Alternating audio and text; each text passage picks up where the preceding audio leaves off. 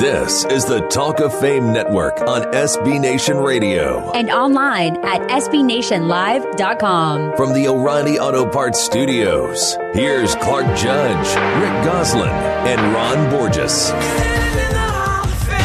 This is one of my favorite weeks, and not because it's International Laugh at Work Week, which it is. You can look it up. It's better. Have a good time, guys.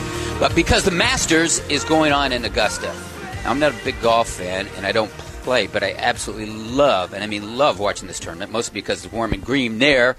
Well, it's cold and snowy here in the Northeast. Just as it's snowy, we had five more inches Monday. That's the good part of the Masters. The bad, of course, is that I'm jealous of anyone who's there, and our Ron Borges is. Hey, Ron, I hate you. Yeah, a lot of people do. Uh, yeah, I'm down here for my 10th Masters. I uh, got held up uh, in the snow, taken out of uh, taken off from Boston. When I landed in Atlanta, it was 80 degrees, so it's uh, oh. pretty good. Everything's flowering. The course is in perfect shape. Tiger Woods is back. Everything is right with the world of golf. Gooseman, everything right with you? You ever cover the Masters, or you ever just want to walk the course, maybe just once? No, never covered it. Never been to Augusta. Never seen the Magnolias, but it does remain on the bucket list for me. Well, Goose, what, so what is the biggest golf tournament you've been to or, or covered? I covered the 1972 PGA Championship at Oakland Hills. Gary Player won it with a brilliant Ooh. nine iron over a willow tree on 16. He called it, quote, the greatest shot I have ever hit. Wow. I also covered the 82 PGA at Southern Hills. Raymond Floyd won that one, but it wasn't nearly as memorable as uh, the player shot in the championship. Was player shot a bigger shot than Bobby Thomson's? Yep.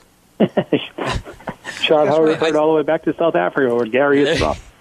I, you know, I, I, think mine was the miniature golf tournament in Boothbay Harbor, Ron, uh, in Maine. And you know what? Don't knock it. Can never get enough of putt putt. Anyway, uh, congratulations, Ron, on escaping the weather. And you know what? Do us a favor, if you would. Could you bring back some green jackets for Goose and me, please? Well, I'll tell you what. I saw my great and good friend Lynn Swann today in his green jacket, so I'll ask him tomorrow if he's got a couple extras. no, thank you very much. A, uh, no green jackets here today, but we do have Hall of Famer Dan Fouts to talk about his upcoming appearance at the Keith Jackson Rose Bowl Memorial. We also have Patriots defensive back Devin McCourty to address the recently formed Players Coalition. And we'll check in with Hall of Fame voter Charean Williams on the best Cowboys not, and I said not in Canton, as well as NFL historian John Turney on the recent NFL rules changes. So there's a lot to get to, and we will right after this. You're listening to the Talk of Fame Network.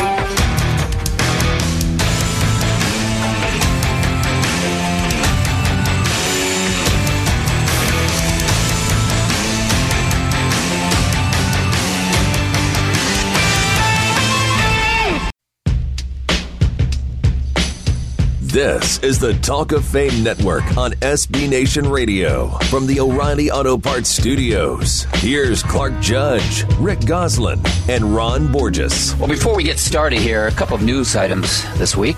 First of all, Hall of Famer and friend of the show, Jim Kelly underwent a 12 hour surgery to reconstruct his upper jaw and is expected to be hospitalized at least, my understanding, for two weeks. Uh, Goose sounds like the surgery was successful. And I tell you, you and I saw him in Houston at the Super Bowl. We can only hope it's successful. Great guy, great quarterback. Yeah, Clark, yeah. Kelly had the will to beat cancer once, and he'll have the will to beat it again. You know, toughness was his trump card as an NFL quarterback.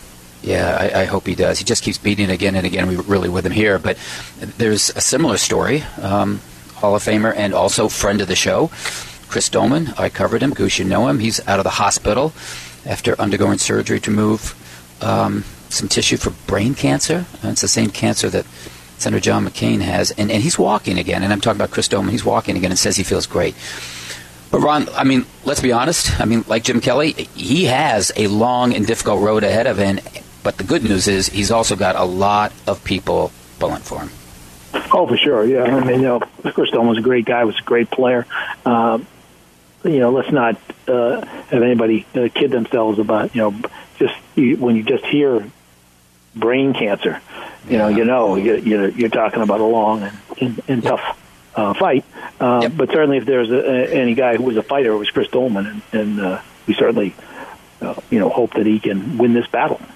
Yeah, yeah. Well, uh, both are tough stories, and, and as Goose mentioned, both, and you mentioned both are tough guys. Uh, we want to wish them, of course, the speediest of recoveries, and, and hope to hear them again and soon on this show. Okay, guys, on to the news. Ron, I want to start with you. They keep reading about Rob Gronkowski and how he might be traded. Oh, doesn't like the Patriots way. Wait, no, he was traded. No, actually wasn't. Isn't fond of Bill Belichick or wait, is it Bill Belichick isn't fond of I, I, I forgot. I'm so mixed up here. Um, Ron, what, what's real? What's imagined? And where is Gronk on week one of this coming season? Well, I'll be surprised if he's not um, um, in Foxborough. And, and frankly, if he isn't, Tom Brady may not be there. yeah, exactly. exactly. no thanks. Uh, you know, um, having said that, I think you know he's an older player now. When I say an older player, I mean he's a more mature guy uh, uh, in some ways, although mature might not be the right word, uh, but he's been around a while, put it that way. And uh, you know, it's, it, it's tougher and tougher to work under the Bill Belichick uh, system. Uh, you know, the the older you get, and the and the you know, you, it's harder to put up with some of the things that Belichick uh, does and seems to feel are important. Uh, uh, Tedy Bruschi was explaining this week that it's not so much the criticism of your play, calling you out and trying to embarrass you in front of the team, but you know, the people sort of accept that. But it seems like it's kind of bled now into how he's going to train his body and who's going to do the training. Mm-hmm. He's become a disciple of uh, uh, Guerrero, who's uh, Tom Brady's guy, and apparently this has begun to chafe uh, Bill Belichick. Well, when you start telling guys who they can train with, or at least implying that you don't want them uh, going f- further than implying that, I, I think that begins to say, wait a minute, you, you, you think you got to rule like every part of my life? You're not. Uh, I'm a grown man. And the second problem is for, for Gronk, I think, is just you taking a physical pounding. And, right. uh, you know, when he said what he said right after the Super Bowl, I think it was a lot like I've seen a lot of boxers right after a boxing match. People want to ask him who they want to fight next. I don't want to fight anybody. You know, I don't even want to be in a pillow fight. You know, so they yeah. say they, they're thinking of retiring, but in the end, I think Gronk will be back. Hey, hey Gooseman, I, I don't know where these trade rumors come from, but they're everywhere. Um, but I'll be honest with you, I, I think it'd be lunacy to trade this guy. But as a historian, you know, I mean, Belichick's done it before. He got rid of Randy Moss. He got rid of Super Bowl MVP Deion Branch. So at least there is precedent here. Go way back, and Belichick also got rid of Pro Bowl safety Lawyer Milloy after winning his first Super Bowl. You know, mm-hmm. in, in, a salary cap world, though, teams have to learn how to say good, goodbye to players. And Belichick could teach that class. Well, I said there's precedent with the Patriots. Guys, I'm not so sure. There is precedent for what former UCLA coach Jim Mora just said about his quarterback, and that's Josh Rosen, or his former quarterback. Goose, um, it's one thing to waver on a guy, but to say the quarterback for your arch rival, in this case Sam Darnold of USC, should be taken first ahead of your quarterback. And I know he said it's all about the fit, the proper fit. But man, I mean, it didn't help Rosen with Mora's comments about millennials and, and also saying Rosen tends to get bored. Boy, that's tough. That's a tough word to overcome. Yeah, that's tough for, for a guy who coached the player to yeah. say those things. But I, I, I think, you know, I, have read he's been backpedaling. He looks like Deion Sanders now with the backpedaling this thing. And I think uh, he's trying to spin it now that uh, he'd rather have Rosen playing his career in New York than in Cleveland. But the bottom line, what he said is going to sting in draft rooms. Yeah, yeah I mean, that was, you know, guys. I mean, that that thing cracked me up. Not so much what he said, Clark, but then to come out and say, uh, you know, well, I, I wasn't being critical. You know, right. well, what were you right. being? If that's not critical, what do you say when you're critical? you yeah, know, well, you back up and hit him with a bus. I mean, Jesus Christ. Yeah, I mean, and, and this guy coached him. I mean, this guy was supposed to be in his corner. Um, you know, it's it's not like you know what Pete Carroll said about Mark Sanchez. He just said he's not ready. This is different. And and Ron, if, if you were if you were someone interested in Rosen, you're the Jets, or you're someone interested in Rosen, how much damage would Mora's comments have done to you? Well, I think it would depend on how much I like the player. You know, I mean, right. to me, you got to let the film tell you, not the coach, because I would look at Mora as sort of maybe the spurned lover a little bit. You know, he got fired. maybe blames Rosen a little bit for that. Mm-hmm, uh, right. uh, Rosen missed a couple games uh, last season and didn't play well in uh, one or two other games. So you know, maybe he's. Uh, uh, his vision is a little clouded by that, so I would go by what the tape tells me. Now, if the tape didn't satisfy me, well, then I might uh, lean toward uh, what Mora has to say. Having said that, I might look at Jim Mora's uh, track record as a head coach and decide, man, maybe I won't listen to him quite so much. yeah, yeah. All rise. Here comes the judge. Well, I'm not talking about a quarterback here. I'm talking about a wide receiver and a really, really good one, and that's former Detroit line Calvin Johnson aka Megatron, whom I wrote about on our website this week, Talk of Fame Network, and who I believe is Hall of Fame worthy. Even though he's not up for Canton until 2021. It seems like a long ways away, but actually it's really not. Anyway, Calvin Johnson touched most of the bases. As you know, he was a four time All Pro, six time Pro Bowler, set a zillion records, including the most yards receiving in one season. He broke Jerry Rice's mark, almost made 2,000 that year. And he tied Michael Irvin's record for most 100 yard games in one, yard, in one year, and that was 11. Rice and Irvin are both in the Hall. Calvin Johnson will be Guaranteed. Now, he does have his critics, including Hall of Famer Lynn Swann. They say, well, you know what, he didn't play long enough. Last time I checked, guys, he played two more years than Terrell Davis and three more than Kenny Easley. And unlike those two, he was productive in every season he played. Davis and Easley are in the hall. Calvin Johnson will be. Guaranteed. I also hear people knocking him for never getting to the Super Bowl and barely making it to the playoffs as if, well, as if he were coaching the team. You know what, guys? Maybe he should have. Maybe they would have won some. All I know is that the two times they did make it to the playoffs, while he was with a sorry franchise, Goose, I said sorry. Detroit Lions, sorry franchise. He had 17 catches for 296 yards, or an average of 148 yards per game. And he also had, as I mentioned, two TDs, or the same number of TDs that Hall of Famer Marvin Harrison had in 16 playoff games. I'll be honest, I, I don't know if there was a more dynamic receiver while he played. I'd take him over Terrell Owens. I'd probably take him over Randy Moss, mostly because Calvin Johnson played when he had to play. There's also this while he played, his stats measure up to both those guys, but he didn't bring the drama they did to the locker room. Calvin Johnson belongs in the Hall of Fame, and he will be guaranteed. The only question is, Goose, when?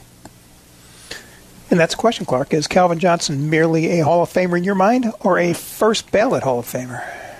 Well, normally I'd say he's a Hall of Famer, but I'll be honest with you, Goose, I, I don't know anymore. I mean, we just put in two wide receivers in the same year, including a first ballot choice who admitted he played when he wanted to play, not when he had to play. I, I thought that would hurt him, but we put him in. It didn't hurt him. I don't think Calvin Johnson makes it on the first ballot, but I'd be stunned if he weren't in within his first three years. Yeah, you, you guys, I mean, Mommy, Mama Leone is now a first ballot Hall of Fame. I mean, it's, it's yeah. freaking getting Yeah. ridiculous. But um, uh, you know, my problem with with this guy Clark is is uh, um, as dominating as he was.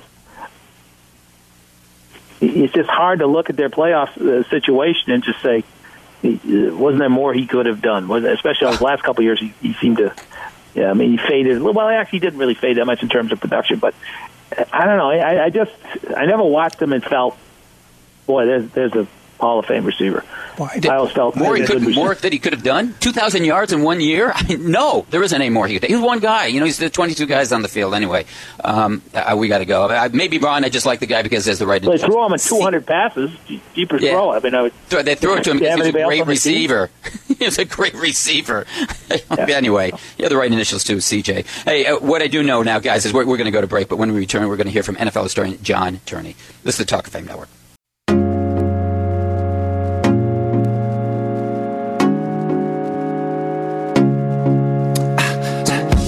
This is the Talk of Fame Network on SB Nation Radio from the O'Reilly Auto Parts Studios. Here's Clark Judge, Rick Gosselin, and Ron Borges. There was a lot of talk about rules changes and, and player changes at last week's NFL owners meetings, with nothing gaining more attention, and rightly so, than the new tackling by helmet rule. Uh, it, it's such a dramatic change to the game that one NFL writer, national writer, said the league as he knew it is gone. Now, I, I don't know about that, so we've invited league historian, good friend of ours, John Turney of Pro Football Journal, here to address it. So, John, first question Is the league as you know it gone? if they're able to enforce this rule, which I'm not sure they're going to be able to, then yeah, I think so. Sometimes when they make changes in the league, at some point there becomes a point of diminishing returns. It's just a principle that applies in sports and business and almost anything in life. Certainly, the league was rough and tumble in the early years. You could you could uh, tackle a guy by his head. You could go low. You could go high. Back in the 30s, the 40s, and 50s, and they've they've made good changes, taken away the face mask, taken away the head slap, taken away the, the targeting of guys coming across the middle. But at this point, you're fundamentally changing the game because I don't know that there's any way you, they could enforce this rule. And looking at mm-hmm. tweets from former players, even receivers like Tim Brown, saying, what are they talking about? You're going to have 55, 60 penalties a game. Yeah, well, that leads to my next question, which is what becomes the most difficult part of this rule change? Officiating it, teaching it, or enforcing it?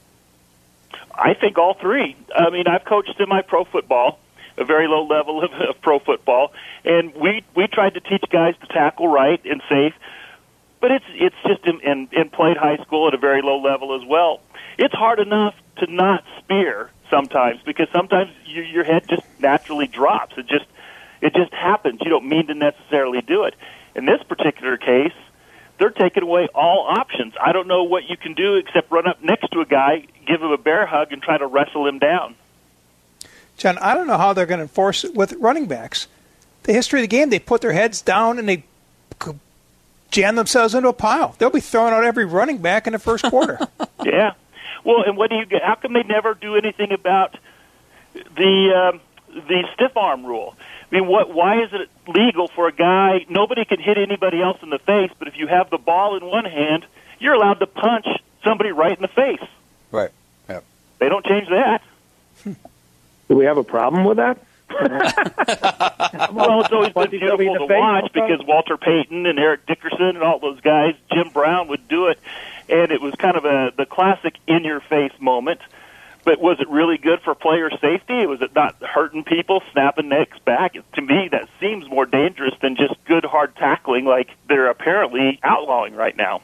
See, John. Well, how about the quarterback diving over? Uh, to get into the end zone, uh, and he hits Ray Lewis in the head, uh, coming the other direction. Who are they going to flag? I hadn't thought of that one, but a good one. Yeah, exactly. John Saints coach Sean Payton endorsed the rule says it won't take the physicality out of the game. Do you buy that? No. Um, I think the physicality on the line, of course, will stay, and the, the defensive linemen who do tremendous things. It's become a hands, even more of a hands game, where they're doing MMA moves, trying to get to the quarterback. All that physicality will stay. But at some point, you have to get the, the, the guy down. And 220, 230 pound running backs are hard to get down to the ground, especially if they have a will to stand up. So I think the physicality will be taken out of the game. I can't imagine that this is going to stand. I really can't. It's that dramatic. How do we get to this point? It wasn't even on the list on the agenda to be discussed. All of a sudden, boom! They got they've dropped a, a new tackling rule on us. Well, a new tackling rule, and how far behind is the kickoffs? Yeah. Going to be, I, I think kickoffs are going to be outlawed within the next few years. And at that point, I'm not sure I can even be a football fan because right. that's always been part of the game. That was part of what was set up, you know, in, in the early days of Walter Camp and all the rest of those guys the St. Louis Rams are certainly, or L.A. Rams. There I go. Okay, I moved it back to St. Louis. Uh, the L.A. Rams are certainly making tons of moves, making as much as many headlines as the rules changes. Uh, the latest one, um, swinging a deal to get Brandin Cooks, the the uh, Patriots uh, wide receiver of the season. Uh, what are they doing out there, and and what do you see as the sum total of uh, of what they're they're building? Well, I think they're doing what some would call trying to buy a championship. Um, this was tried before, and it and it's never worked. Maybe you guys can remember a time. The closest I could come up with was George Allen. The future is now.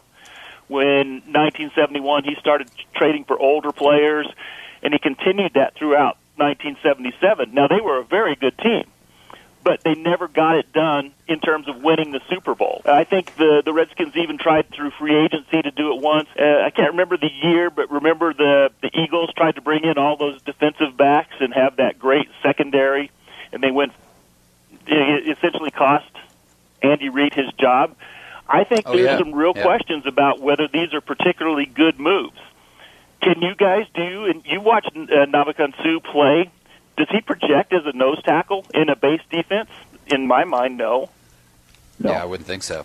Yeah. No, and, absolutely and, not. And, and the other uh, thing is, you know, John, about that. I mean, you see, they've got Suh, Talib, Marcus Peters on one side of the ball. I mean, those are good players, but they're also potential problems. If that thing goes south, you better have somebody who can handle that locker room. Right, and it takes players, as you guys know, on all three levels. They've got good players up front. They've got the secondary, but I don't know if, if you guys could name any of the Rams' projected starting uh, linebackers next year. Yeah, no, John. On the flip side, what what are the Patriots doing? I have not seen them ever do things like this before. I guess this is going to be the the ultimate test of whether Belichick's the greatest coach ever. Because to me, they're unloading, and I don't think Gronk, uh, Gronk is going to be there. He'll either retire or they'll, or they'll trade him. So they're starting from scratch, except for the quarterback position. And of course, they've got a lot of solid players around, but boy, to me, they're just um, This is a, a, retooling. They're going from, you know, the Mustang to the Mustang Two. Back, Well, you know what crossed my mind uh, uh, was, you know, if Belichick really wants to get rid of uh, Brady, this is one way to do it. Just get rid of everybody else, and Brady says, you know what, I think I'll retire. I don't want to play with this. You know, no left tackle, no wide receiver. If they get rid of Gronk, no no tight end. Uh, you know, it's it's it looks and, pretty and crazy. no little emergency wide receiver, you know, security blanket in Amendola. I mean, Right, in Amendola, sure, that's right. I got to tell you, not a great I look player, at but he's been a good you look at player. Adrian Waddle as your starting left tackle, you get pretty nervous if you're the quarterback. Hey, uh, John, I, I want to go back to that to some of the rules changes here. Um, the, the new so-called new catch rule. I mean, it's a new interpretation of it. You like it, and do you think it's going to end the controversy? Yeah, I think you have to, you know, if we're going to criticize the, the the tackling rule, you have to compliment them going back to the original catch rule. That way, it'll at least end some of these controversies. Some of the obvious ones, the, uh, the Dez Bryant one and the Pittsburgh one this last year. Jesse Uh, James. you know, yeah. It's kind of like the Who meet the old, you know. Uh, now the I'm new out, boss, you same know, kind as the old boss. that- Meet the old boss, same as, meet the new boss, same as the old boss. Meet the new Yeah, rule, right. same as the old rule. That's what I was trying to say. I love having you quote Pete Townshend. Love it. John, John, how would you feel about uh, changing the pass interference rule to 15 yards like the colleges? I would hate it because it, a smart play would be just to interfere if you're beat, and I think it'll slow the game down. I think it'll uh, it will just it would ju- it would just it was bad when they I didn't like it when they do it in college. So no, I don't think it's a very good idea. You need to keep the defensive backs honest. They just need to call it both ways. If there's offensive pass interference, call that. If there's defensive pass interference, call that. But if there's 15 yard penalties and you got five or six of them in a game, it would drive the, the fans crazy. It'll ruin the flow of the game. It would change the way they play defense. The coaches would just say, "Hey, don't worry about it. You got beat. Just tackle a guy." John, how about why is the offensive pass interference 15 yards? Why isn't that a 40 yard penalty? Ah, good Well, that's always been a good question because I've always felt like since about 1994, maybe a year or two earlier, the offense has had way too big of an advantage. We saw what Michael Irvin was able to do, and Cris Carter and all the guys with the push-offs on offense. It was Right. never a fair game. It was never an equal playing field. I know they did it on probably purpose to increase the passing and increase the popularity of the game. And in that sense, it worked beautifully. But as a purist, I never liked it, and it's always bothered me. But so I'm with you. I wish they would call it evenly.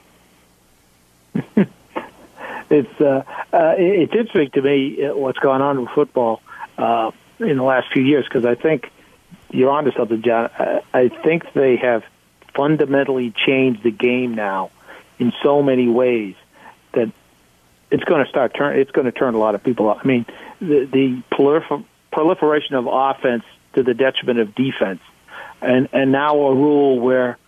Eh, it, you know, anybody hits anybody in the head, everybody's going home. You know, I mean, it, it's it, it's just going to be no. I mean, you could call that that call uh, on every play. Then they go into the Super Bowl and appear to have changed the catch rule before they changed the catch rule. Right. I mean, do you buy into that? That they actually changed the rule for the Super Bowl, but just didn't tell anybody?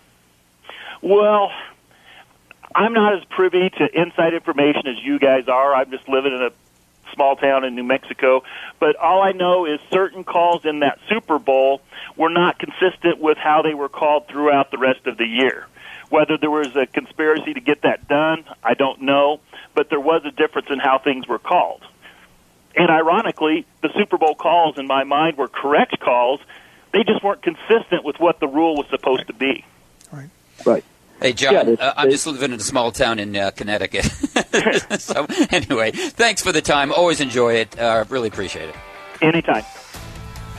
That was NFL historian John Turney of Pro Football Journal. Up next is Hall of Fame quarterback and voter Dan Fouts. You're listening to the Talk of Fame Network.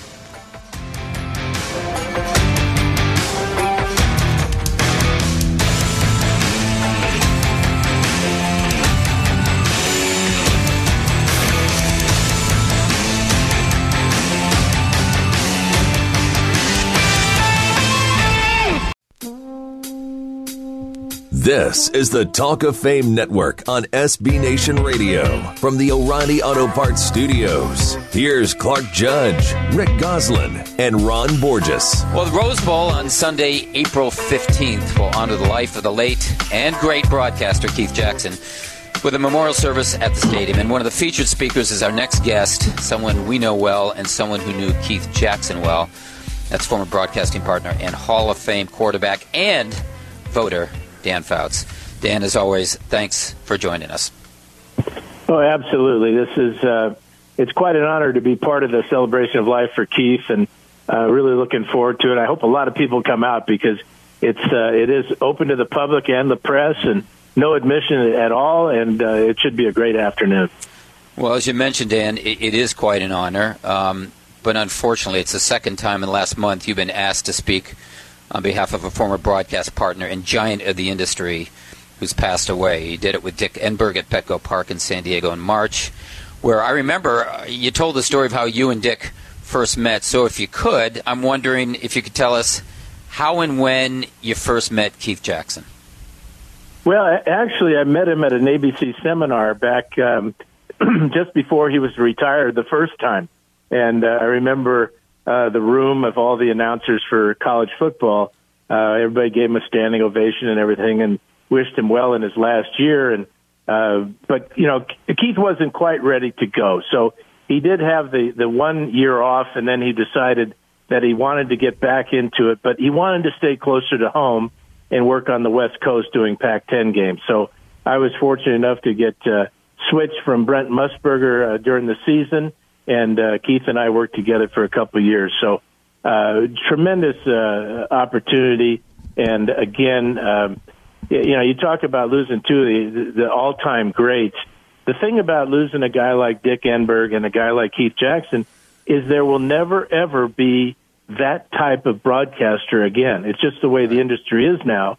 But they are just so iconic, so versatile, so memorable, uh, and so recognizable when you hear their voice you put the clicker down and you just watch, and, yeah. and that's rare these days.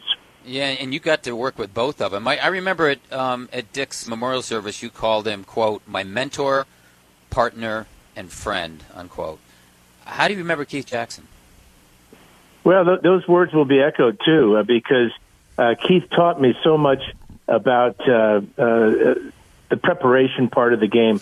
Because I basically, when he re- did retire for the final time, uh, he pushed me to be uh, the play-by-play announcer in college football doing Pac-10 games, and I did that for two years with Tim Brant. And uh, the, the lessons I learned from Keith were very valuable. I wish that uh, he could have taught me a little bit more because it was a great gig for a while. Uh, but the part about being a friend, uh, it, it was really amazing that in both cases, after working with Dick and after working with Keith, uh, both my wife Jerry and I became very good friends and and socialized a great deal with with uh, Dick's wife Barbara and with Keith's wife Turi Ann as well. So uh, the friendship part of it is really uh, what I miss most of all, obviously, because uh, you know you work with a lot of different partners over the years. But when you develop a, a deep friendship for not only the, the, the partner but also his wife, uh, it, it becomes very special. So, Dan, what is your best Keith Jackson story? Well, how much time you got? you know, there, there's so many. I, I guess, uh, you know, the, one of the first games I ever did with him, it might have been the first game I did with him. I, I stood there and, and listened to him go through the his opening and go through the starting lineups and go through the first and second play, just listening. And he, he looked at me and he said, "Well, son, are you going to talk today? and you just nodded, and I right? had to apologize. I said, I, "No, I'd rather just listen to you." Are you kidding? you, you talked about the preparation aspect of what. What's the most important thing he taught you beyond the preparation? Oh, you know, he, he was so uh, concerned with uh, obviously being exact and being right, but also not uh, going overboard. Um, an economy of words. Uh, he always wanted to, you know, articulate and educate, and and if you can, uh, you know, uh, entertain people a little bit. And you know, you, I can't come up with the big uglies. I can't say "Whoa, Nelly." I can't do all these things, but they were natural to him, and that's what made him great. He, he had this southern charm, uh, and he had this discipline of being a, a marine, uh, and and just a, a hard-working guy that never refused an assignment. What do you miss most about him, either either as a partner or as a friend? Well, whenever you lose a friend, there's a million things you you uh, you, you remember and you miss, and um, you know, I, I learned a lot about fine wine from Keith, and you know, I I wish uh, you know after our final game together, the the great 2006 Texas uh, victory over SC in the Rose Bowl for the national title. After the game, he hosted a party in the parking lot under a tent that we had set up for our broadcast team, and he he brought some of the finest wines that, that you can imagine, and we just sat there under this tent, knowing that this was the great Keith Jackson's last broadcast here at the Rose Bowl, and just you know wishing it wasn't true, but glad that we were all a part of it. Mm-hmm. And and there, Dan, correct me if I'm wrong, but they're trying to put together a drive to get a uh, Keith Jackson statue outside the stadium, correct? Absolutely. The Rose Bowl legacy is is uh, fundraising to erect that statue of mm-hmm. of Keith, and it'll be placed at the stadium. And uh, you know, there's a beautiful statue uh, right at the entrance there of, of Jackie Robinson, uh, but it's not Jackie Robinson in a Dodger uniform. It's Jackie Robinson in UCLA Bruin uniform. Uh, so that's very, very uh, special. And to have Keith, the voice of the Rose Bowl, he did 15 of them. Um, he, he christened the game the granddaddy of them all. Uh, his voice is synonymous with the Rose Bowl, and to have a statue of Keith would be absolutely awesome. Yeah, and as you mentioned, the event is free, which I think is pretty neat. And the doors open at 3 p.m. for a 4 p.m. event. Uh, uh, what kind of crowd are you expecting, Dan? Do you have any idea? Because uh, honestly, I would think they'd be turning away at the gates uh, if it were free and it's something to celebrate the life of Keith Jackson. I couldn't wait to get myself, my family, the people I know in, in there and, and, and experience what is going to be, a, I think, a terrific event. Yeah, you know, it's hard to, to judge just how many people will be there. The weather is going to be in the 70s, so that it'll be perfect, uh, a perfect time of day. Um, and you know, the one thing that uh, the, the Rose Bowl, which has been fantastic in, in hosting this event, putting out the word to, you know, uh, local high schools and, and football coaches to get take their teams and, and wear their school colors and and sit in the stands and learn about a, great, great man and a great broadcaster and a, a great part of Pasadena and uh, and the Rose Bowl.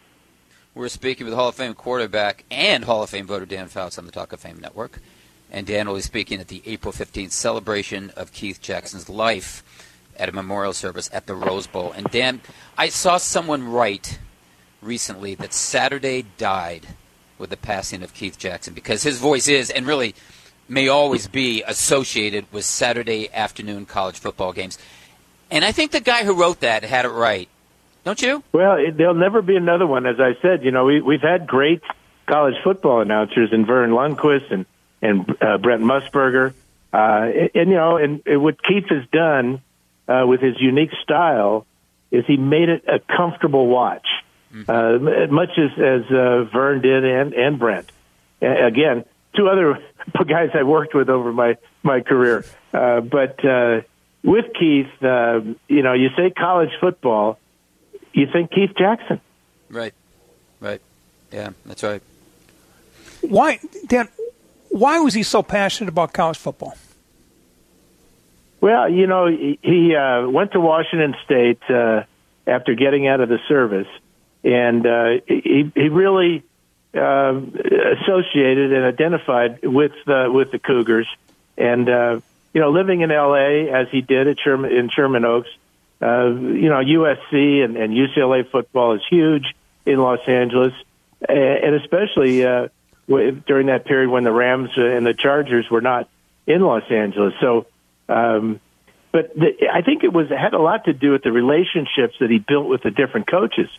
I mean, his his relationship with Paul Bear Bryant and and with Bo Schembechler and and with uh, Woody Hayes and with with uh, Lloyd Carr and, and Ara Parseghian and uh, Frank Broyles. Uh, I mean, these are all the all-time great coaches in college football, and they all came to Keith uh, and respected Keith and, and hung out with Keith. Hey Dan, did did he give you anything uh, that you've that you've kept? Um, is something special that you've kept? And if so, what was it? Well, I've got a number of, of really great pictures, and uh, uh, but you know, more than more than the pictures, I, I, I just miss it. just miss being able to pick up the phone and and say, KJ, it's Fauci, and have him say, Fauci, how you doing? You know, and, and uh, we'd spend an hour just talking on the phone, and uh, those are those are things that are gone, uh, but not forgotten. Right. right. He never said, "Whoa, Nelly, it's Fauci." well, you know what? He rarely said that uh, in his later uh, games with me. But we were playing golf one day, and I was in a sand trap uh, alongside the, uh, the the green, and uh, I caught the ball a little bit thin, and it whizzed by his chin by about six inches, and he yelled, "Whoa, Nelly!" did, did, did you par it or birdie that hole, Dan? uh, I'm thinking you bogey. had to ask, huh? hey, Dan, did, did he ever get nervous before a game? No, you know what he did? He would dive into it. Um, Keith, it was, I mean, the, his openings were poetic, and he wrote them all out longhand on a uh, yellow legal pad with a uh, mechanical pencil, and in the most beautiful cursive handwriting you've ever seen. And he would sit there and pour over, make corrections right up to the last minute, and uh, because he wanted it to not only be you know appropriate, but he wanted it to sound right and wanted it to feel right to the viewer.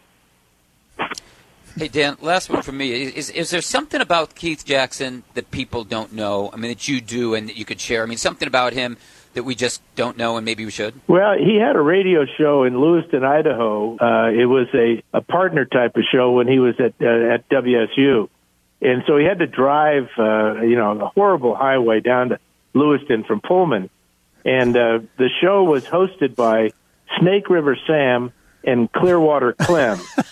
well, Keith Keith Jackson was Clearwater Clem.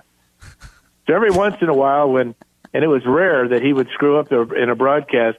In commercial, I would say, "What did you mean by that, Clem?" hey, Dan, I know he's synonymous with the Rose Bowl. What what was his favorite stadium? Oh, it had to be the Rose Bowl. Rose Bowl. When when you're at the Rose Bowl, it, it's like uh, you know being the emperor. Uh, you know, and it's it's back to the the Christians and the Lions, and you're standing there, uh, and there's Keith Jackson, and he's he's giving the thumbs up or the thumbs down. It, it was always always a treat to do a game at the Rose Bowl with him. hey Dan, uh, we give you the thumbs up for doing this uh, show with us. Thanks so much for the time, and, and best of luck with the service. Always a pleasure, guys. Take care. Thanks, Dan. You got it. That was Hall of Fame quarterback and voter Dan Fouts. Up next, it's two minute drill. You're listening to the Talk of Fame Network. This is the Talk of Fame Network on SB Nation Radio from the O'Reilly Auto Parts Studios. Here's Clark Judge, Rick Gosselin, and Ron Borges. Well, we're almost out of time. So, Robert, and that's our producer, Robert Harris Jr., sound the alarm, would you please? That's the two minute warning. That means we're on to the two minute drill with Goose calling this week's plays. So, Goose Man, let's get started. If you could assign Hall of Fame presenters, who would you assign to Randy Moss? The guy most like him, Odell Beckham Jr. A Rolling Stone to gather him up. Who would you assign to Terrell Owens? The guy who most understands him, Terrell Owens. the guy you need to talk to, Norman Vincent Peale. Who would you assign to Ray Lewis? The guy who invented his dance, Rocket J Squirrel. uh, same church, different pew. Someone to help him with his dance, Ben Vereen. Who would you assign to ben, Brian Urlacher? The guy who threw him his only NFL touchdown pass, punter Brad Maynard. Nice. Dick Butkus. Yeah. Who would you sign to Brian Dawkins? The guy who looks up to him, if you know what I mean, Goose. John Lynch. uh, Ty Law, ask him, how in the hell did... Who would you sign to Jerry Kramer? The guy who's behind him all the way, Paul Hornung. Another guy behind him all the way, Bart Starr. Maybe he knows why this took so long. Who would you sign to? Robert Brazile. The guy who named him Dr. Doom. Former USC linebacker Richard Wood. I'll go you one better. X-rated defensive back Skip Thomas. Dr. Death introducing Dr. Doom. Ooh, I like it. Who would you sign to Bobby Beathard? The smartest man in the NFL today, Tom Brady. The smartest man in his own house, Clark. They could jog out together one last time. Now I like that. Baker Mayfield, Curtis Mayfield, or Home Run Baker? Ginger Baker, next best drummer to Keith Moon. Baker's dozen. 13 chances to get one draft pick right. Former UCLA coach Jim Mora says his former quarterback Josh Rosen needs to be challenged intellectually. Name you an NFL quarterback who doesn't. Colin Kaepernick. Geno Smith. Why challenge, challenge a guy to no good end? In an Odell Beckham Jr. for Rob Gronkowski swap, which team would get the better deal? Team that gets Gronk. You get two for the price of one, Goose. TDs and lots of laughs. Exactly. The Giants because they get Gronk who comes to play, and the other guys get Odell who comes to kvetch. That's the end of the half. That's the end of the first hour, but don't go anywhere. We have Hall of Fame voter Charean Williams, Patriots defensive back Devin McCourty, and the best and brightest of Penn State coming up in the second hour. So stay where you are. You're listening to the Talk of Fame Network.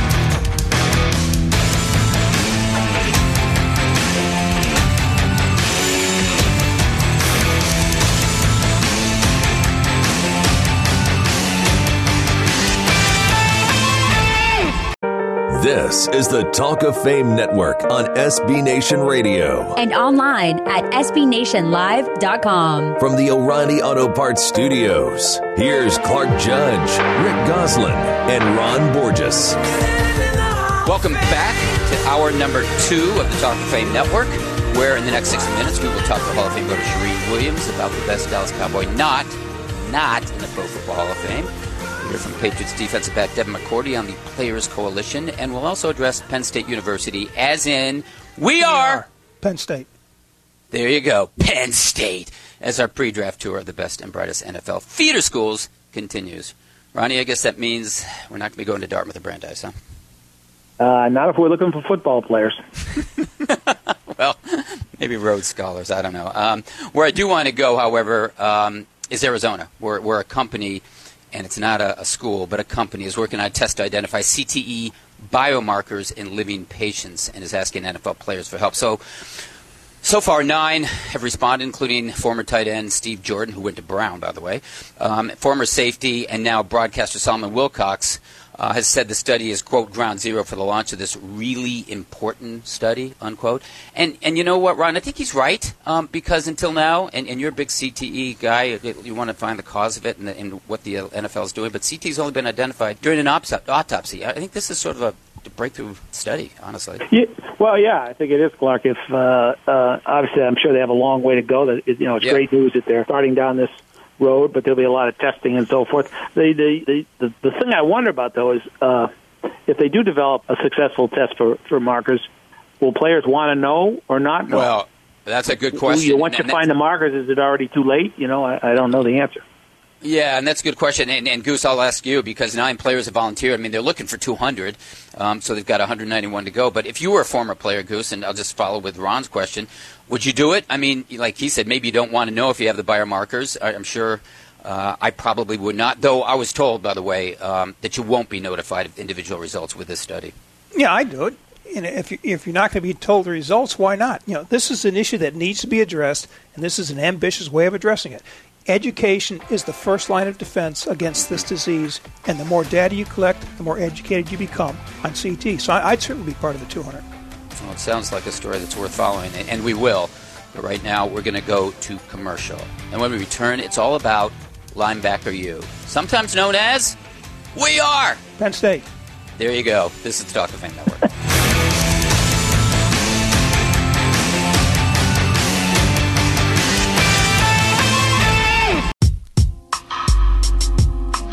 This is the Talk of Fame Network on SB Nation Radio. From the O'Reilly Auto Parts Studios, here's Clark Judge, Rick Gosselin, and Ron Borges. hey, before we celebrate Penn State, I want to mention another school I celebrate every day, and that's Dartmouth College, which just put David Shula, that'd be class of 81, and son of Don Shula, of course, back on the football field after 22 years away from it. Yep. Dartmouth just hired the former Big Green alum. I covered him in 1981 when he was with the Baltimore Colts as its wide receivers coach, which makes sense because that's the position he played in Hanover and later with the Colts. So welcome back, David. Now beat Harvard. He's a perfect coach to coach wide receivers at Dartmouth. He couldn't run, and neither can they. That's right. Maybe you can figure out a way to beat Harvard. I think they've beaten them since 2003. Anyway, nice to have a Shula back in the NFL. Now on to Penn State. Uh, as you know, in the weeks leading up to the 2018 NFL Draft, we've been looking at the top college producers of NFL talent, and we've already visited the universities of Texas, Florida, and Oklahoma. So this week, the bus pulls into State College, Pennsylvania, which has been a busy place, with NFL teams flocking there to work out running back Saquon Barkley, Big Ten's MVP, and maybe Goose, just maybe, the best player in this year's draft. Yeah, you know, running backs from Penn State have a very checkered history. Lenny Moore left the Penn State campus as a first round draft pick for a Hall of Fame career with the Colts. Franco Harris was another first round draft pick, became a Hall of Famer. Kurt Warner, Larry Johnson were first rounders. Lydell Mitchell a second. They enjoyed Pro Bowl careers. But DJ Dozier, Blake Blair Thomas, Curtis Enis, Ki-Jana Carter were all first round picks who did not justify their lofty draft status. You know, Carter was the first overall pick of his draft. Thomas second overall, Enis fifth overall. So the hits at running back from Penn State have been huge, but so have the misses. So, Goose, I guess what you're telling us is there's a reason Penn State is called uh, linebacker U, not running back U? Yes, sir. Unlike running backs, linebackers have been in the money, money in the bank at Penn State. The Nittany Lions have 23 linebackers drafted in the first three rounds of drafts. Eight became Pro Bowlers. Two became Hall of Famers, Jack Ham, Dave Robinson. Shane Conlan was a fixture on that Buffalo defense and went to four consecutive Super Bowls. Matt Millen won four Super Bowls as a middle linebacker for the Raiders, 49ers, and Redskins. LaVar Arrington was second overall pick, who became a Pro Bowler. Sean Lee is the best current defensive player on the Cowboys. Scott Radecic, Jim Laslavic, Paul Posluszny, NaVorro Bowman, Greg Buttle all became solid pros off the Penn State campus. And there's another one. He'll be drafted this month, Jason Cabinda, a second team All Big Ten linebacker. They just the hits just keep on coming. keep on coming. Glad you mentioned Laz, Jim Laslavic. I used to do uh, radio and TV shows with him out in San Diego. Still a big name out there, but more as a radio and TV personality than as a former linebacker. Hey, Ronnie, um, is there a logical explanation for the success Penn State has had at linebacker? I mean, all those guys you mentioned, just one after another after another. Um, it's a litany of right. good and great players. Any logical explanation here? I don't really think so. Uh, I don't think there's ever really a logical explanation for any of these schools that is known for you know quarterbacks or running backs or in this case linebackers.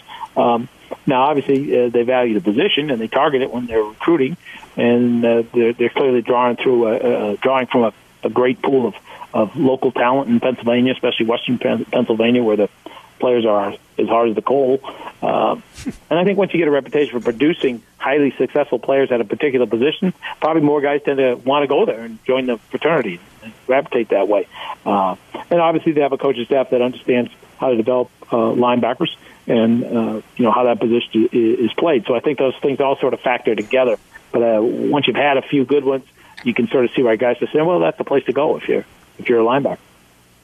Okay, so Ron, is there any logical explanation that the UConn women just lost in basketball? Oh no, forget it. I'm going to stick to the script here. yeah, the other team was better. yeah, unbelievable. Two years in a row, same thing. Um, but um, Penn State has produced six Hall of Famers. Six. In your mind, who is the greatest of them to come out of Penn State? Well, it's kind of interesting, uh, Clark, because you can look at that question several ways. Uh, we're talking about the best players to then go on and have a big NFL career. Uh, uh, you know, several players, as Goose pointed out earlier, are, are Hall of Famers, or, is, or are we talking about the best college football player? Uh, in my mind, the, the, the combination of the two, the best combination of the two, would be Lenny Moore, uh, mm-hmm. uh, right. who started right. both running back and defense back in the mid 50s at Penn State. He averaged 6.2 yards a rush for his career there, and was second in the country in rushing in 1954, and only carried 136 times. But I digress. Only one Penn State player won the Heisman Trophy.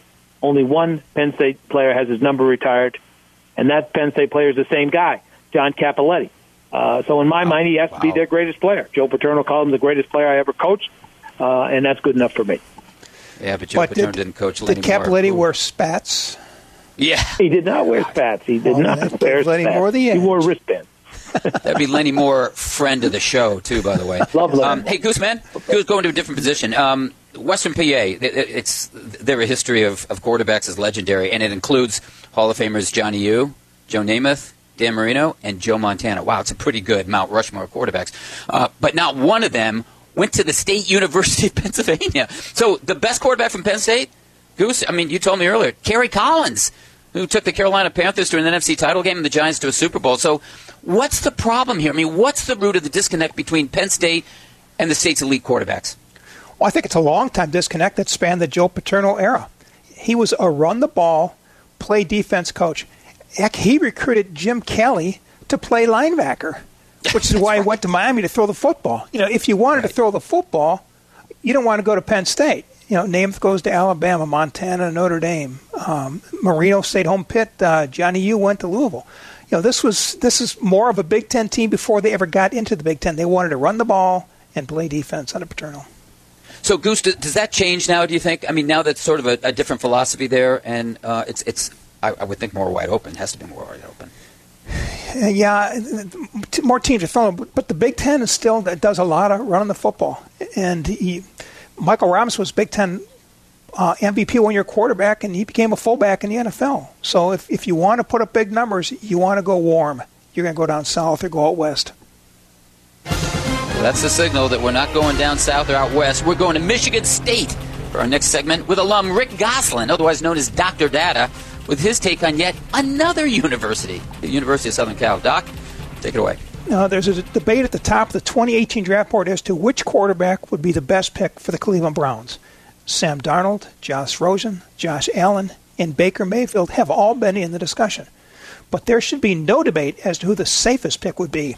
That would be Sam Darnold because players selected first overall from Southern Cal don't miss. There have been five Trojans selected first overall in the history of NFL drafts. Two became Hall of Famers offensive tackle Ron Yary, who went first overall in 1968, and running back O.J. Simpson, who went first in 1969. Two other Trojans selected first overall became three time Pro Bowlers wide receiver Keyshawn Johnson in 1996 and quarterback Carson Palmer in 2003. Johnson caught 106 passes in 2001 and helped the Tampa Bay Buccaneers win a Super Bowl in 2002. Palmer has started for three franchises in his 14 year career and passed for 4,000 yard seasons for all three of them. He threw 32 touchdown passes in a single season for the Bengals and 35 in a single season for the Cardinals. Palmer, of course, announced his retirement this offseason as the NFL's 12th all time leading passer. Not bad. The only Southern Cal player selected number one, number one overall who did not go to at least one Pro Bowl was running back Ricky Bell, who became the first selection of the expansion Tampa Bay Buccaneers in 1976. Bucks were terrible his first two seasons; they won only two games. But he had a 1,200-yard rushing season in his third year to help the Buccaneers reach the NFC title game. But his career would only last six seasons because of health issues. He passed away at the age of 29 because of heart failure. Darnold started two seasons at Southern Cal, but elected to skip his final two years to turn pro. He threw a career high 31 touchdown passes in 2016 and passed for a career high 4,100 yards in 2017 on his way to all Pac 12 honors. Success, at Southern Cal generally translates into success in the NFL. If the Browns want safe, they want Darnold. Well, Gooseman, uh, as we t- have talked as we talked about here, you know, here you've got the crosstown rival UCLA coach saying, yeah, you know, take Darnold, don't take Rosen. and now saying, well, I'm trying to do Rosen a favor so he doesn't have to go to Cleveland. If you're the Cleveland Browns, uh, king of the draft that you always have been, what quarterback do you take? They want to sit their quarterback for a year and play Tyrod Taylor. Of the of the guys that you want to sit, I, I would take Josh Allen. He's got the, oh. the, the NFL measurables. He's the best prototypical quarterback in this draft, and he's got the biggest upside. He could be Ben Roethlisberger or Carson Wentz. He's the guy. If you want to sit him for a year, take Allen. If you want to play him right now, go with Darnold. Thank you, Jim Mora. I mean, thanks, Goose. Uh, with all this talk about colleges, I want to go back to school. And you know what, guys? Maybe we will with our next guest, Charean Williams, who will school all of us on the Dallas Cowboys. And we've got to get to her, and we will. This is the Talk of Fame Network. This is the Talk of Fame Network on SB Nation Radio from the O'Reilly Auto Parts Studios. Here's Clark Judge, Rick And Ron Borges. Well, each week on the Talk of Fame Network, we get into something we call our best not in Canton series. That's not in Canton series, which sort of explains itself. We make stops in all 32 NFL cities to talk to Hall of Fame voters about the most glaring omissions in their towns. And the stop today well, it's Goose's hometown of Dallas, where we visit with Pro Football Talk Charean Williams, who's one of the city's two Hall of Fame voters, along, of course, with our own Dr. Data. Hey, Charean, thanks for joining us again. Well, thanks for having me. I appreciate it. Charean, you and I have both been pounded locally that Cowboys are woefully underrepresented in the Hall of Fame, that there should be at least six or seven more Cowboys enshrined. So, in your opinion, which Cowboy is the most glaring omission? Well, you know, I think it's kind of hard, and, and part of the reason it's kind of hard is there are six or seven guys, and everybody has their favorite. And you know, I kind of narrowed it down to not counting, of course, Demarcus Ware, who's still a few years away sure. from being eligible, but for the, the those seventy guys and eighties guys, I kind of narrowed it down to two guys that I, I think are the are the should go in first, and and that's Chuck Howley and Cliff Harris, and and I finally decided on Cliff Harris. You know, he he was on the All seventies uh, all decade team and, and just did so many great things for the Cowboys. And, and I know we've kind of underappreciated safeties and they're so hard to measure, but he was just such a big part uh, of those teams in the 70s for the Cowboys that, that he would be my choice, I think, over Chuck Howley. But Chuck Howley's a close second for me. Well, one of our favorite guys uh, here, Charean, is Drew Pearson. He, uh, uh, he, oh, he launched into to, uh, his whole thing on our show several times. Terrific. Yeah. Uh,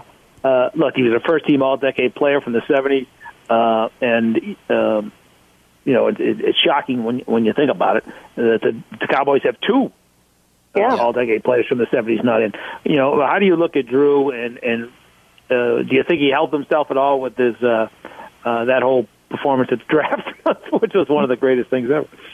yeah, well, you know, he's he's really stayed in the limelight, which you know, it's, it's kept his name at the forefront, which as we all know, you know, we all saw these guys play in, in the 70s, but there's so many voters now who didn't see these guys play and, and they don't know them. And when they disappear, you know, the Cliff Harrises and the Chuck Howleys and Lee Roy Jordans and those types of guys, Harvey Martin, who's now passed, um, you know, their their names aren't brought up all the time. They don't hear them, and a lot of people don't know who they are. And, and I think that does help him uh, because he is still out there. His name's still out there, and you still hear it, and, and and you know kind of sort of who he is.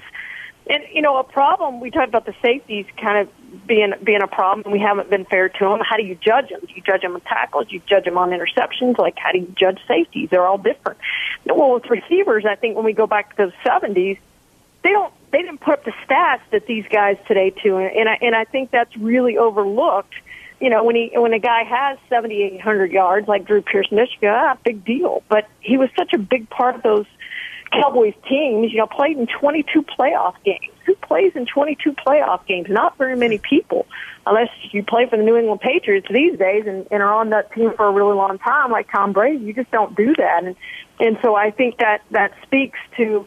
Um, how well he played for such a long period of time. And obviously, if you want the signature play, um, it go, it's the it's the hail mary that he had in the playoffs against the Vikings in 1975, and that massive upset. I think he he hits he ticks all those boxes that we kind of look for. Uh, so does Cliff Harris. And you talked about um, those two guys being overlooked from the all-decade team. This is the same committee that votes for those all-decade teams. So if you're on the all-decade team, it seemed to me that you probably should be in the Hall of Fame at some point. Yeah, I, I couldn't agree with you more, Charean. And, and I'll tell you, I, I'm not going to talk about Harris specifically, but Pearson I will because he is a favorite of ours. We've had him on the show two or three times. And the thing they just don't get, he's a first team all decade wide receiver, and he's waited all this time, and yet we can't wait to get Terrell Owens in who is a second team all decade receiver, and we get him in his third year. And we talked to Drew Pearson about this. He goes, Listen, I, I don't have a lot of sympathy for him because I've waited three decades, and he seems to have been forgotten. And, and yet there was a clutch receiver. As you say, he doesn't have those cumulative stats because it was a different game, yet he made big play after big play after big play, and he just seems to be forgotten. I, I don't know how you resurrect him. I guess it's up to the senior committee that Goose and Ron are on, but boy, that one I just don't get. Yeah, and I don't either. And you know, it's it's really hard on those guys that that they do wait all that time. And if they had beaten Pittsburgh in one of those two Super Bowls, uh, Cowboys I'm talking about, you know, we probably do see more of these guys in. They didn't. I mean, that's just a fact of life. And, and but again, I think he checks all those boxes that we look for. And if and if you, you know, a lot of times we hear uh, in the Hall of Fame room, you know, what do your eyes tell you? Is the guy a Hall of Famer? And I think when you watch Cliff Harris or Drew Pearson or Chuck Howley, I, I think your eyes tell you, yes, this is a Hall of Fame player uh, for what he did in the decade he played in. And you know, again, we can't. I don't. We can't compare the players from then to the players now. It's a completely different game. But I think the era that Drew Pearson played in, I don't think there was any doubt that he was a Hall of Fame player and just came up with right. so many great catches uh, in so many big games and, and played for 11 seasons and had the Pro Bowls and had three All Pros and, and did all those things that we want a guy to do. And it's like, okay, what else did he had had to have to do to get into the Hall of Fame. He's he's done everything we look for, and your eyes tell you he's a Hall of Famer. And it, it we have so many that have fallen through the cracks, and he, he's another one of those guys who's kind of fallen through those cracks. And in fact, he fell through the cracks for the Cowboys for a really long time. Uh, into the Ring of Honor. Charean, you mentioned Howley. We, we've discussed both Howley and Lee Roy Jordan in senior meetings. You picked Howley over Jordan. What what separates Howley from Jordan? Well, you know, I think it's the all decade. He was second team all decade in the 60s. I think that's one thing. Obviously, the Super Bowl MVP was big. And, and I think if you talk to some of those people uh, back then um, who, who had both of those guys, who coached both of those guys, uh, who saw both of those guys play, I think they would, most of them would give Howley a little tick over Lee Roy Jordan um, for some of those reasons, probably. Uh, but otherwise, they are pretty much the same. And maybe that's what's kept both of those guys out of the Hall of Fame. If it's just one of them, uh, it makes it far easier. But again, we're talking about a guy who, you know, some people have their favorite is Chuck Howley, and some people have their favorite is Lee Roy Jordan, which makes it much harder uh, because it's not a consensus of okay, this is the best linebacker that the Cowboys ever had. Um, there are people who were split between those two guys, which makes it much much harder. You know, one guy that I've always wondered about how he disappeared and is Harvey Martin. I mean, yeah. he had 23 sacks unofficially in 1977, which is the NFL record uh, unofficially. He's a member of the 100 sack club. He's a former Super Bowl MVP, and you know as well as I do, Charean, if he was playing today, the talking heads with the blowed hair uh, would all be saying, future first ballot Hall of Famer. Uh, instead, he's a guy who's never even been a finalist. What do you make of the strange case of Harvey Martin? Yeah, another another guy. You know, I, I think he checks off all the things. Was second team all decade. He was defensive player of the year in '77. Co, you know, Super Bowl MVP, as you said. Another guy that played 22 postseason games. Just a really good pass rusher, and you know, he would be one of those guys today that they're paying massive amounts of money to. Uh, because he rushes the passer so well, and the Cowboys actually listed him as their leader, even though sacks sacks weren't official statistic until 1982. The Cowboys listed him as their leader in sacks uh, until DeMarcus Ware broke that uh, record. So you know he does have that too, and and just an outstanding player for the Cowboys, and, and another one who uh, you know I think you go back to to one of those Super Bowl games against the Steelers they lost. If if they win one of those games, probably more of these guys are in there. But you're right, he's a guy who's completely fallen through. Like we don't even hear his name uh, come right. up, and I do think he he should be uh, at least mentioned in some of these uh, things when we're talking about guys who've fallen through the cracks and, and we've overlooked. I do think he's one of those guys, uh, simply for the numbers he's put up and the things he, that he did uh, in his day. But you know, we've just named what five guys. Again, I think this is why it's hard. We just named five guys from the Cowboys. And you know, Goose brought up Drew. You guys brought up Drew Pearson. I say Cliff Harris with Chuck Howley close second. So everybody has their has their favorite on which one of these guys deserves to go in first, which again makes it harder. If we were just talking about one guy, I think it would make it far easier to get that guy in. And well, you know, maybe it's Chuck Howley, maybe it's Drew Pearson, maybe it's Cliff Harris, maybe it's Harvey Martin. Uh, there's really no just consensus that this is the guy who needs to go in next. Well, Charean, you're right. We have been talking about five guys, but guess what? I'm going to give you a sixth. Darren Woodson. I mean, we've had Ron Wolf on here, and he's yeah. pushing LeRoy Butler, and I understand it, uh, LeRoy Butler. But he says, what about Darren Woodson? I mean, those 1990s Cowboys, um, and, and they won Super Bowls, um, you know, three of those four years. He can't ever get into the room as a finalist. Um, and you talked about the safeties, and there does seem to be a long line of safeties already in the queue ahead of him, but doesn't he at least deserve to be discussed? Yeah, I don't think there's any doubt about that. And you know, again, it's what do you want out of your safeties? And I think this is a guy who who did kind of what we're looking for uh, at the safety position. You know, he did have 23 interceptions and you know massive numbers of, of tackles, um, almost a thousand tackles, and and and did kind of the things that that we want a safety to do that we kind of look for. You know, the, the five Pro Bowls, the three All Pros. You know, won the Super Bowls and was a big part of those Super Bowl teams. He just didn't ride on the coattails of of Deion Sanders and and Charles Haley and those guys. He was a big part of that, a, a leader and uh, and on the field and off the field uh, for those teams. And, and yeah, he's a guy who can't even get into the room to be discussed, and I think he has a hard time understanding why. And you know, these safeties, you know, I do like that we have put in a few over the last couple of years, which I think helps uh, that position. Brian Dawkins going in helps, and and there's some more out there that we can talk about that that deserve uh, at least to be discussed more than than what they have over the over the past few years. And and we've just overlooked that position and not quite figured out what we want to see out of the safety position. But this is a guy who could kind of do it all back there for the Cowboys. Hey, Charean, thanks so much for the time, and we'll see you in Canton this summer. Hope to see you there. Thank you, guys. Thanks, you got it. That was Hall of Fame voter Charean Williams at Pro Football Talk. Up next, it's Patriots defense back Devin McCourty. This is the Talk of Fame Network.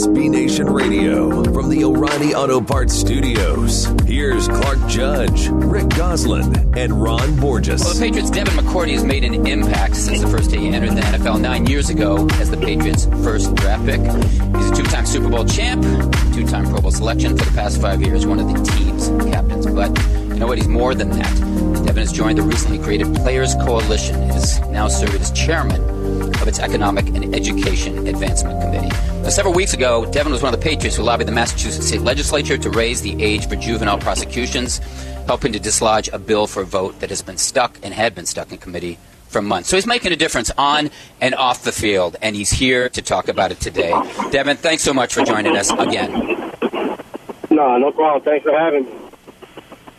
Devin, when the player, this player movement for social change began, uh, as uh, you know, sort of in the wake of the national anthem controversy, uh, did you have any idea it would turn into what it's become, both in terms of the controversy that began it and the actions that that uh, you and some of your fellow players have taken? Um, I wouldn't say exactly, um, but I thought the cool thing was you saw a lot of players uh, wanting to make a real difference and um, being able to, to link up with the Players Coalition, what Malcolm uh, Jenkins and, and Anquan Boldin had already started, uh, had been in the work. So um, just seeing the work they put in, you know, I think with the anthem and everything that happened, people didn't realize that, you know, work had been put in for like two years. Um, so, you know, the anthem kind of brought to me the, the notoriety, uh, what these guys are already doing. And I think we took advantage of it by doing some good things that actually help people, um, not just, you know, the protests and people talking about that, but now people have to talk about some of the good works that have been doing, uh, have been done in the community. Devin, my understanding is that your consciousness was first raised to the kind of issues the players are trying to address after a shooting several years ago and a reaction from your brother Jason. What happened? Yeah, just you know, being. I remember we were training uh, for training camp out in Arizona. Um, we were in the house with our wives and the kids, and just seeing. Uh, I think it was the shoot. I, I want to say it was Phil Castile, but I don't. I don't remember exactly uh, what you said. That there's been so many. Um, but watching that, and you know, just knowing that social media would get blown up with a ton of people uh, doing messages and you know all of that. And I remember I was just sitting there like, you know, it'd be it'd be great if players or people with a platform can actually do something that would make a difference, not just you know get some type of hashtag going for you know an hour, two hours. Um, and you know, I think that's what we've kind of developed now, an opportunity for players to, to give back to these communities and, and create real change um, that will affect generations, you know, going forward in America. Well, Devin, as I said in the introduction, you actually are getting things done. Um, and, and I live in New England, and, and I know the Patriots aren't exactly known for getting involved in things that might be considered distracting, but you're in the middle of this, and you're trying to get things done and make a difference. Um, has that been tough for you? I mean, how have you circumvented the waters between social activism and, let's say, the Patriot Way? Um, I, I think it's a line. You know, I think you just look through our roster. We have a ton of guys that are very active in, you know, you name any type of charitable um, thing. And you look at our owner, Mr. Kraft, and his family, with Jonathan and, and the rest of the Kraft family. They have the, the New England Charitable Foundation that does a ton of work um, and helping people that are less fortunate, whether it be uh, giving out turkeys at, at Thanksgiving time, whether it be different uh, illnesses and sicknesses. Um, you know, and I align that with the same thing this is. You know, we're helping communities and people that, you know, have disadvantages in our community and, in our system. We're trying to spotlight that and, and make a change to it. So, um, honestly, you know, I think everyone from the Patriots has been very supportive, trying to get involved. Um, and I think that kind of showed me, you know, what I was doing was the right thing, you know, and seeing the support and people wanting to be involved, I, I think it kind of inspired me to do more and get more involved and try to open, you know, the door for different people in our organization to be able to have a place and a and a platform to give back the way they want to. And uh, you've seen that kind of opening happen. And you know, Jonathan Kraft has been uh, along with us to uh, listen and learn. Uh, which he had a good time. He learned a lot. So um, just being a part of that has been, been awesome for me. Well, Devin, so you, you mentioned Jonathan being with you at the uh, one of the functions in Harvard uh, Law School. I know you've been a couple of them. Um, if you could tell us, uh, the listeners, maybe a little bit of Jonathan's reaction and, and the reaction of you guys as well, which led to uh, the efforts um, that you had with the legislature to change uh, the age in which juveniles would be consider- considered uh, tried as as, as criminals in Massachusetts. Um, what sort of happened that day? What was said that sort of shocked everybody and led you guys to do what you've done? Yeah, I would say the thing that kind of made everyone almost jump out of their seat, especially Jonathan, was just hearing, you know, that the juvenile age was seven years old. You know, was the earliest a kid could be introduced um, to our juvenile system, and, and hearing that um, and just think about a seven-year-old having to be dragged into court and, and have some type of record uh, shocked us all. And then, you know, as we dove deeper and talked to more of the experts, we kind of learned, you know, even though the low age was seven, um, you know, kids still 10, 11 uh, were the ones who really were thrown in the system and had to deal with this. Um, and that kind of really made us want to go to legislation uh, and talk to legislators about raising that age to 12 years old um, and try to give these kids a chance of some type of rehabilitation that doesn't involve, you know, being in juvenile system. And, you know, it was awesome. I thought Troy Brown told some very good stories just about his upbringing um, that I think had a lasting effect on everyone that heard it. So um, just seeing, you know, our ability to go and speak for different people in the community that felt the same way that we felt – um, and using our platform was huge, and you know it felt like it made a difference. How did the politicians react to you guys? I mean, do you think if it had been just you know a half a dozen community activists as opposed to a, uh, a number of Patriot players that you would have had the same reaction in terms of moving that bill out of committee? Um, probably not, and you know I say that just from talking to different activists. Um, that was what they told us. You know, I think the the thing that was important to all of us in the coalition was to sit down with the activists and, and learn from their expertise and the work that they've been putting in for their whole careers. Um, and we've been educated that way. And from sitting down talking to them, they talked about what a difference it was with us coming there um, and getting that bill uh, passed along on the floor. So, um, you know, just our presence, you know, helped. And I think that's something that we got to continue uh, to do, you know, and I think we all said that while we were there that you know, this was a good start, and we want to be involved, and that we will have no problem coming back to the state offices. So um, the politicians seem very open talking to us, um, but you know, like anything, you want to see the change and see what happens in the future. Devin, recently Houston Texans owner Bob McNair said, quote, our playing fields are not the place for political statements. How does that jibe with playing the national anthem unfurling 100 yard flags and having military flyovers weekend after weekend. Are, are there two sets of rules there? Yeah, I think the, the key thing is that's not even a rule. You know, there's nothing um, that stops us as players from doing kind of anything that we want to do out there as far as when we're out there, how we represent ourselves. It's under, we have a, a ton of league rules that we have to follow uh, that come in our handbook, and as long as we do that, um, I think there's no problem. You know, to say that that's not the, the place, I think we all found out over these last two years that it's definitely the place because guys have got a lot of a lot of things done um, with protesting on the field and, and uh, standing up for what they believe in and using that platform of millions of people watching, thousands of people in attendance at the game. Um, and I think now people that actually care about what we're talking about and trying to listen and learn to what we're saying, I think they're even blown away by some of the statistics that are coming out um, and, and realizing that they need to get involved in that, like we all been saying from the beginning, this has nothing to do with um, our military. We all, you know, strongly support our military and very thankful for what they do. Um, and I think people now have dove into it. So every time one of these owners says something that doesn't really make sense, I think it, it spotlights the work that we're doing and gives people opportunity uh, to check out the real thing. We're speaking to Patriots defensive back Devin McCourty on the Talk of Fame Network, and you can find us on the web at talkoffamenetwork.com or on Twitter at, at Talk of Fame Net.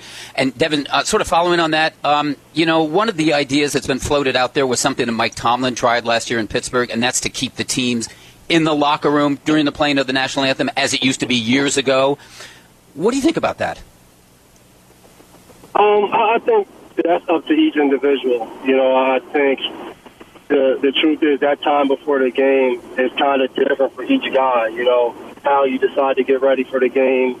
You know whether you decide to protest or not protest. I think all of that plays a factor. Um, I think the one thing when they did that, they talked about they want to do what they felt was best as a team.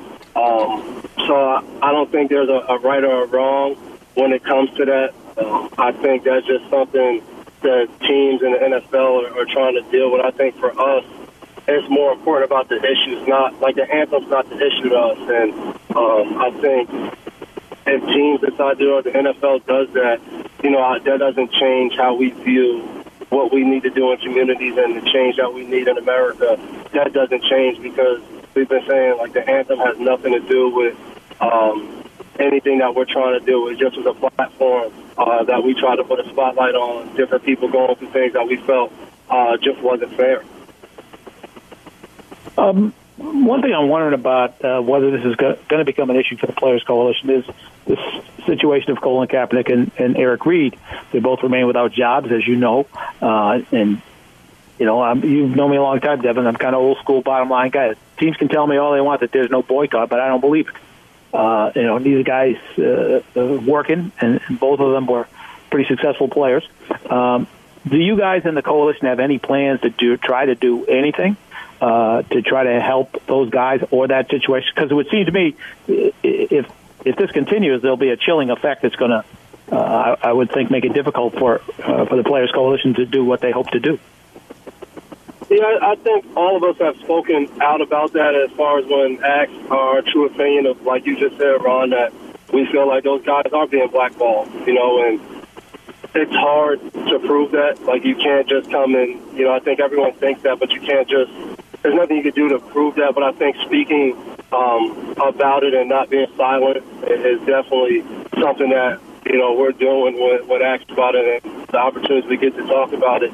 Um, but as far as the coalition, I think that was something that Malcolm mentioned months ago back during the season um, when trying to, to bring all the players together was that we needed to, to realize that if it stayed small groups of guys that wanted to you know, raise awareness and, and protest that the NFL would find a way to get all of those guys out the league. And we knew as a group, the Players Coalition, the stronger it was as far as numbers of players that want to be involved, you know, then the league couldn't just get rid of us. You know, that would be too hard to do.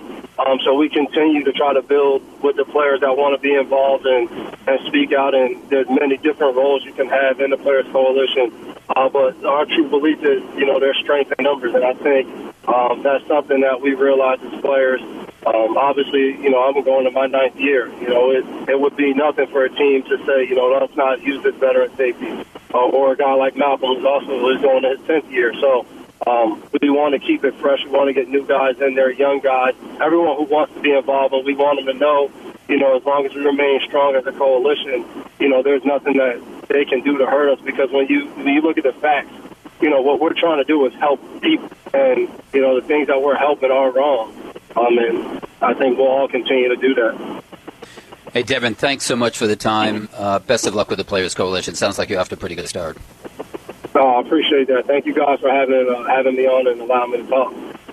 You got Thanks, it. Devin. Sure. Thank you. Thanks, Devin. Appreciate it. That was Patriots defensive back Devin McCourty. Up next, it's two minute drill. This is the Talk of Fame Network on SB Nation Radio from the O'Reilly Auto Parts Studios. Here's Clark Judge, Rick Gosselin, and Ron Borges. We're just about out of time, so Robert, blow that whistle. That's the two-minute warning. That means it's time for a two minute drill. Gooseman, let's get going. Should the Bengals cut Vontaze Burfict? Uh huh, yes, they should. But where? No, they should make him team captain. Who better represents Marvin Lewis's Bengals? Past starters Richard Sherman, Jimmy Graham, Michael Bennett, Thomas Rawls, Jeremy Lane, and Paul Richardson have all departed Seattle this offseason. GM John Schneider calls it a reset. What do you call it? A sunset. Ah, that's very clever. Uh, not so hot mess. Malcolm Butler says New England would have won the Super Bowl had he played. So are we to assume Butler was more valuable to the Patriots than Tom Brady? No, sorry, Goose. Last time I checked, Tom Brady was the MVP of the league. He was in that game. That de- defense gave, gave up over 300 yards before the end of the first half. Who will have the better season in 2018? Tom Brady or Deshaun Watson? Come on, Goose. Is this another trick question? One guy has more Super Bowl appearances and the other has NFL starts. So what's your answer? Brady! Deshaun Watson, because if the Patriots don't find a new left tackle, Brady won't be around for the better part of the season. Who will be the first running back ejected this season for using his helmet as a weapon? Beast mode, provided, of course, that he's still around. Ezekiel Elliott, followed by a note from Goodell to Jerry Jones saying, How about them Cowboys? The Raiders have signed 33-year-old cornerback Leon Hall for agency. Will Jon Gruden build an old folks home in Oakland like he did in Tampa? Sure, why not, Goose? Seniors love Vegas. no, Gruden assumes they're only one player away. Not sure from what, though. Speaking of Gruden, he cut punter Marquette King, who finished third in the NFL in net average last season. If special teams are supposed to be third of the game, what's Gruden's percentage? Right now, Goose, it's a Blutarsky. 0.00. Gruden's smart. He only intends to kick off, assuming that's all what you do after you score. NFL Films did a documentary based on the 2017 Dallas Cowboys season entitled All or Nothing. What should it be renamed? Nothing. Nothing to see here. That's the end of the game. We'd like to thank Dan Fouts, Devin McCourty, Charean Williams, and John Turney for joining us, Robert Harris Jr. for producing us, and you for listening to us. If you'd like to hear this or any podcast, just go to our website, talkoffamenetwork.com, or find us on iTunes or your podcast app. Otherwise, look for us next week at this time and on this station. We'll be here. We hope you will be too.